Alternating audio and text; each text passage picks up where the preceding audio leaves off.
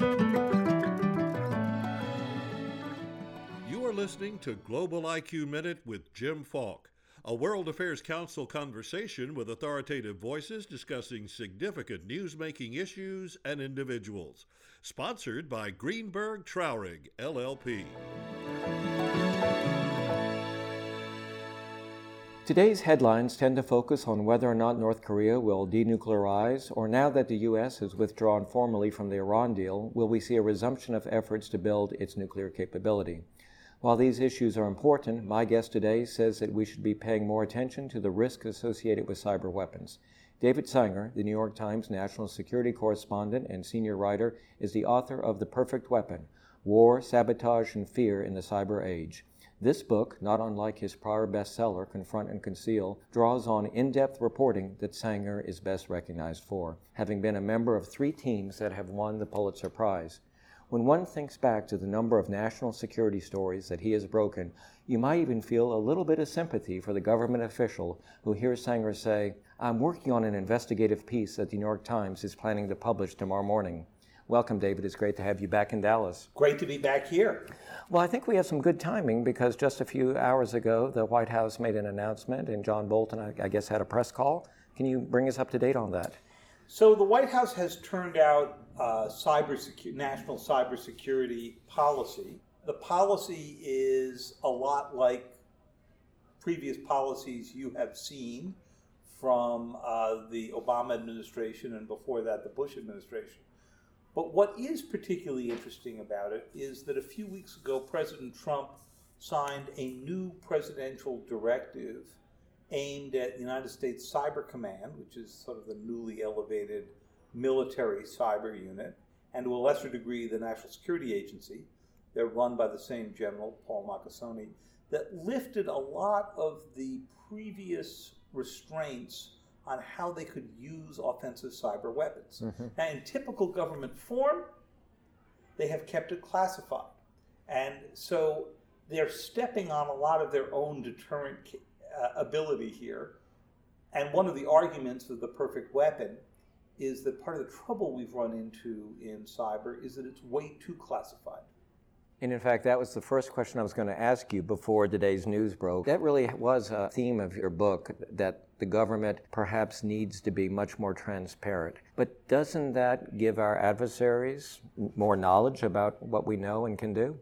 Well, first of all, they've seen some of what we can do. We've attacked Iran's nuclear centrifuges and blown up a thousand of them. We've attacked uh, North Korea's missile programs to sort of disable some of their missiles in testing. We've attacked ISIS. In each of these, they've learned a fair bit about U.S. capability. The big question is U.S. willpower of when we're going to go use these, and U.S. ability to attribute an incoming cyber attack so that we could turn around the way we could in the nuclear era and say this missile is coming from such and such a place. Because until you figure that out, your ability to retaliate is pretty limited. Mm-hmm. The nuclear era gives us some clues about how to go do this. If you think back to the 50s and 60s, everything about how we made nuclear weapons, who had the authority to launch them, where they were located, was kept secret. But we had a very big, rollicking debate about how and when we would use nuclear weapons. And ended up in a completely different place than it started because we started off with General MacArthur wanting to use them against the North Koreans and the Chinese we ended up by the late 80s and early 90s saying, no, we're only going to use nuclear weapons as a matter of national survival. That was because we had a big public debate about what made us safer. And it was also mutual deterrence. I mean. And it was. Now, it's harder to do deterrence in the cyber age because there were only a few nuclear powers because it's expensive to do nuclear weapons. You need uranium and plutonium and millions of dollars of of equipment. In the cyber world, you need some, you know, teenagers, some 20 somethings, some stolen code from the mm-hmm. NSA, and there's, boy, there's plenty of that around, and a good case of Red Bull, and you're, you're on the way, which is why 35 or 40 countries now have a pretty sophisticated cyber capability. One doesn't think of North Korea as having, at least I don't, as such strong educational institutions, and yet they've been able to build up really a very effective cyber terrorist and we've seen that happen, of course, with Sony. How have they developed this capability? Well, first of all, as I said, the barriers to entry are low. Um, secondly, a lot of their uh, cyber offensive operators operate from outside the country. When you went through the recent indictment that the uh, Justice Department did in the case of the attack, the 2014 attack on Sony, which destroyed 70% of their computer capability, you discovered that the attacks were launched from China, from Southeast Asia. So the North Koreans have figured out that they can do a lot of damage working outside the country. And this is one of the reasons that it's so hard to attribute an attack. And more dangerous to retaliate. And much more dangerous to retaliate. You don't want to start a cyber war with the Chinese because some North Korean hackers happen to be hanging out at an island resort, you know, sitting on the beach with their laptops. So, how do you handle that? Is it sort of the Bush policy, you're either with us or against us? You really don't want to go that route in, with a country that can escalate the battle pretty rapidly. And this is one of the reasons it's so dangerous to have companies as opposed to countries begin to retaliate against uh, the people they believe are attacking them. In 2009, Google was attacked by some Chinese state actors, and Google's engineers, no surprise, figured out where the attack was coming from a lot faster than the US government did. Hmm. And they really wanted to go after the attackers, melt down their server. Until someone stepped in and said, Whoa, slow down here a little bit. Because if you're the Chinese, you don't know if that attack's coming from a company, whether it's directed by the United States government, and you could well get on an escalation ladder you can't get off. So, it's this new policy. Would we have reacted differently, do you think, with what happened to Sony after the well, film? The, the first thing is we might have acted more aggressively. And I argue. Because as you said, if, if commandos had come into Sony and had destroyed 70% of the computers, we certainly would have. Would have done something. Yeah, yeah, absolutely. I mean, part of this is the visual aspect of a traditional attack versus the invisible aspect of a cyber attack.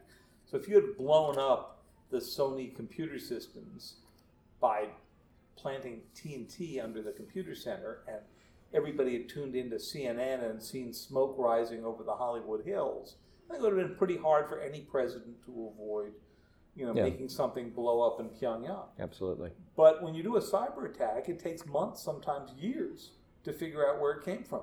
The indictment against the actors in North Korea only came a few weeks ago, four and a half years after the attack.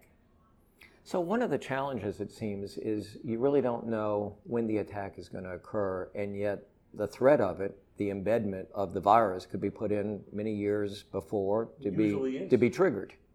What's that tell you?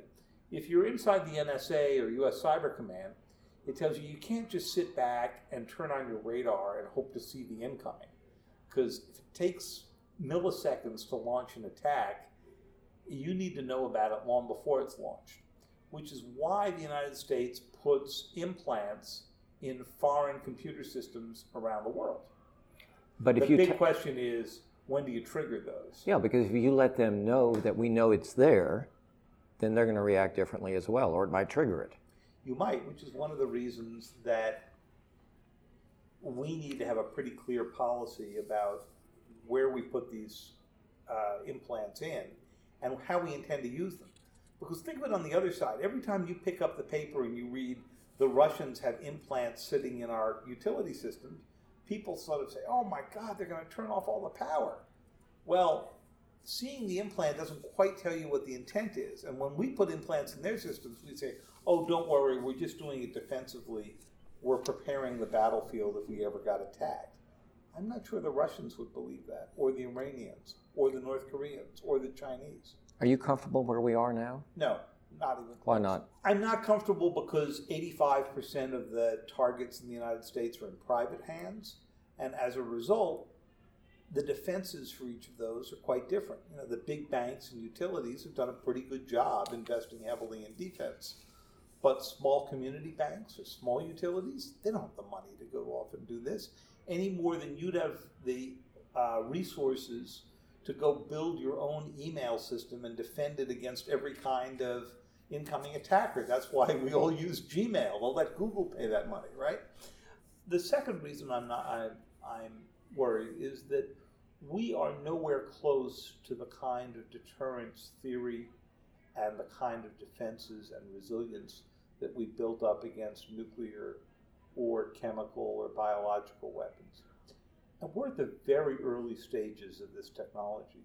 And one of the reasons that I wrote The Perfect Weapon was to explain how little we understand at this point about how it can be used or what it might look like 10 or 15 years from now. And what about a framework of international law to regulate, which you do have with nuclear weapons?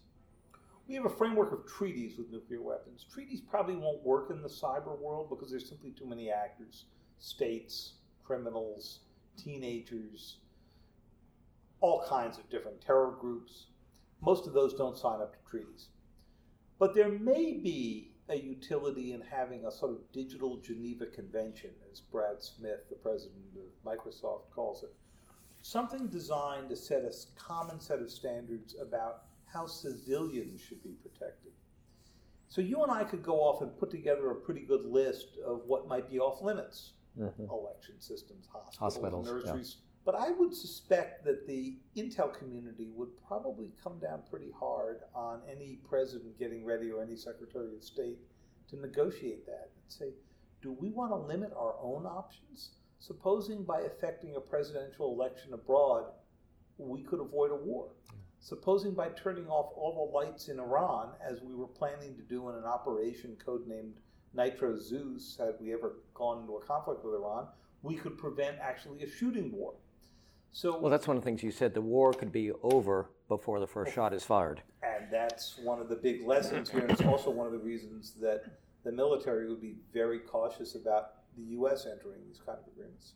We have just another minute before you get to go meet our members, and I wanted you to talk a little bit about the relationship that you see, say, between the corporate sector and the government. And obviously, a company like Raytheon or Lockheed has a different relationship than, say, uh, Apple. Right. And Tim Cook has taken a very strong stance. And Google's got employees who don't want to put together programs that will be used by the government for building better drones or artificial intelligence that may be used for defense purposes. So in the Cold War, those companies that you mentioned, you know, Raytheon or Boeing or others, their main client was the US government. And mm-hmm. there was mm-hmm. no question they were American companies and American companies first. For Google and Microsoft and Apple, Facebook, their main business is outside the United States. Selling to consumers all and over. And it's consumers. And those consumers don't want to believe that those companies are basically a conduit for the U.S. government to be able to conduct espionage or offensive operations in their countries. So they're under a very different set of, of structures and incentives than the military complex was in the Cold War. And we've got to get used to that. That's not going to change. Mm-hmm. So we have to figure out how we're going to alter our national security policy to fit the reality rather than just try to change the reality. Tough challenge in front of us. Very tough. I want to thank you for being with us. The book, The Perfect Weapon War, Sabotage, and Fear in the Cyber Age. I really enjoyed reading it. Thanks so much, David, thank for you. being with us. Thank you for listening to Global IQ Minute with Jim Falk, a production of the World Affairs Council of Dallas Fort Worth. Subscribe and rate Global IQ Minute on iTunes, Stitcher, or your favorite app. For information about a World Affairs Council in your community, visit worldaffairscouncils.org. Global IQ Minute is sponsored by Greenberg Traurig LLP, a global firm with 2,000 attorneys in 38 offices across the globe. Visit the firm at gtlaw.com.